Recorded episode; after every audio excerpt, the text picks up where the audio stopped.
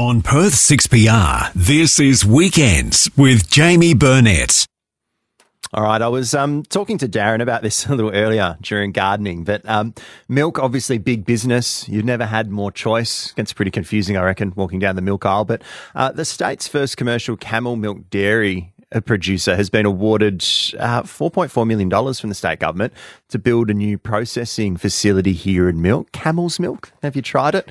Probably popular in other parts of the world. One double three H eighty two. Let's find out a bit more behind it. The Good Earth Dairy uh, is the company. Stephen Geppert is uh, the co-founder of Good Earth Dairy. G'day, Stephen.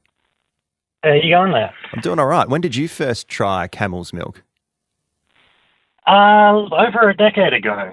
So yeah, something different. Kind of fell into it by accident, but it's been a um, very exciting uh, business to get involved in. Yeah, I bet it has been. Um, hey, take me back a, a, decade ago. How did you fall into this? What happened?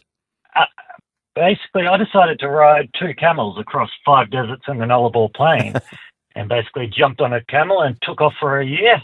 Did eleven thousand four hundred kilometres, and then after I finished my trip, people started hiring me to train camels, and um, I got hired to um, set up the first camel dairy in the country and design, built that, got that up and running, and then um, was convinced to come on board to this project as one of its co-founders. Yeah, this is interesting. So, did did you find out about the milk through desperation of riding these camels through the desert, or did that come about no, a little that later? Was, um, that was actually one of my mistakes. If I decide to go do that again sometime, I'll definitely bring a uh, make sure I've got a um, a milking camel in its calf taken along with me so I can have some fresh milk in the morning. Yeah, okay. Um, hey, I'll get to the milk in a moment, but I find the trip pretty fascinating and the and the journey across those deserts as well. Um, what, what, did you learn over taking a trip that big with um, with a few camels? It's a it's an amazing way to see the country.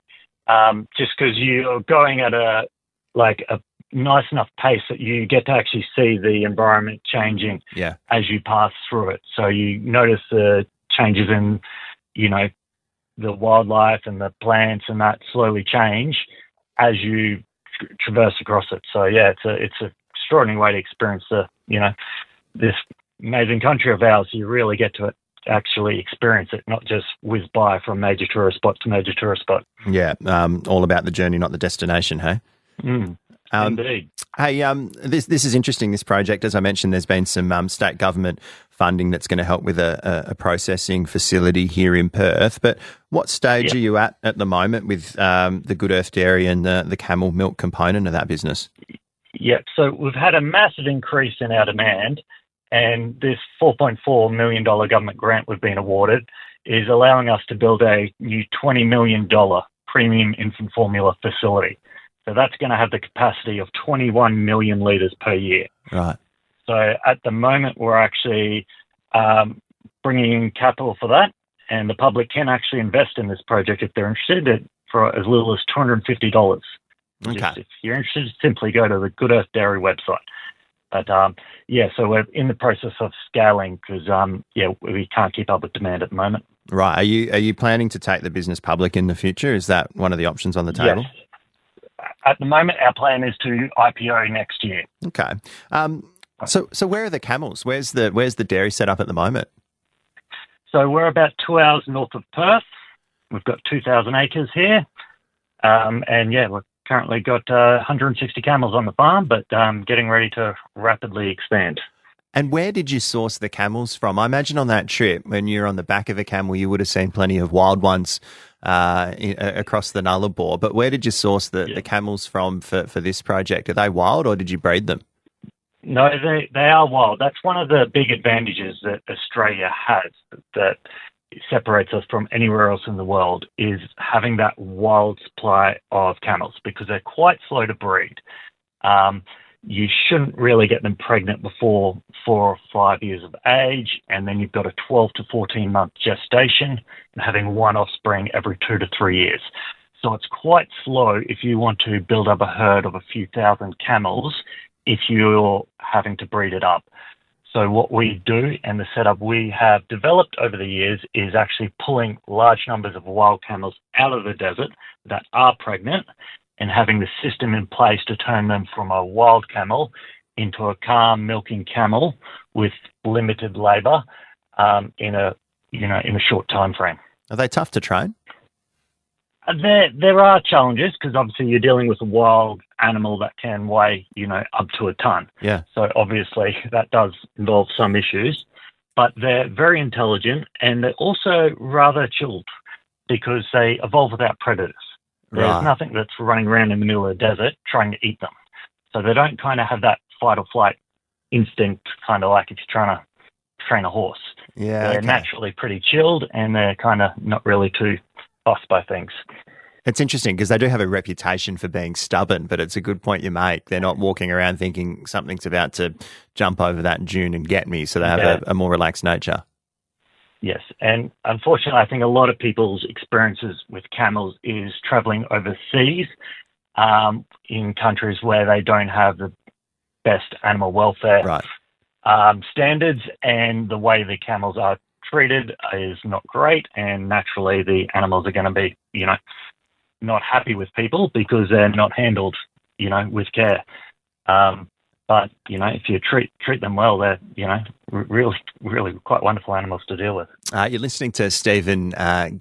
He is from the Good Earth Dairy. He's a co-founder, bit of experience with camels over the years as well, and um, hearing about well that business and their push into this space with camel milk and um, a processing plant that's going to be able to expand their capabilities uh, on the cards uh, here in Perth. Uh, if you've tried camel milk. Give me a call, one double three eight eighty two. Hey Stephen, you said that there's been a, a real increase in demand. Um, wh- Who is it? What's driving that demand? Who's who's drinking the stuff? Yep. So there's basically two main demographics of people who are interested in our milk. Is the one that are people who are kind of drinking it for the cultural reasons. So largely Middle Eastern, North African community where camel milk is a traditional food source. Um, and the other are people who are drinking it for the health reasons. This is why we're so excited about getting into the infant formula market.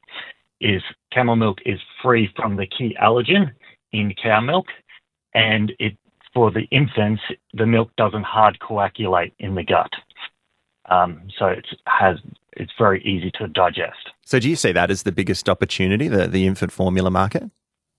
Yeah, absolutely, because the camel milk it molecularly is very close to human breast milk. So we see huge opportunities in developing a premium infant formula. And is that on the shelf at the moment, or is that something new from you? Not not at this stage. Okay. So we're, we're, we're still in development, and that is what the the twenty million dollar facility is going to be allowing us to do. Hey, I haven't asked the big question yet, but what's it taste like? So it actually tastes quite similar to cow's milk. So you'll notice a very silky texture to the milk, but it has quite higher levels of minerals. So you will be able to notice the higher mineral levels, particularly the zinc and magnesium in it. But it is quite subtle. So if you had it in your breakfast cereal, you wouldn't really notice it. But if you're having a plain gl- glass, uh, you will notice the increased minerals in the milk. All right. Hey, Stephen, really interesting. Thanks so much for uh, the insight today. No dramas. All right. That is uh. Stephen uh, Geppert there. He is uh, the co founder of the Good Earth Dairy. Interesting how that um, business came about as well. Uh, taking a trip on a couple of camels across the Nullarbor and crossing a few deserts, and uh, look where it's led. Uh, if you've tried camel's milk, I'd love to hear from you today. One double three H eighty two. What do you think as well about it being used in infant formula? Stephen reckons that's the uh, the big opportunity. I love this text from Kim. Thanks for flicking it through zero four eight seven triple nine eight eighty two.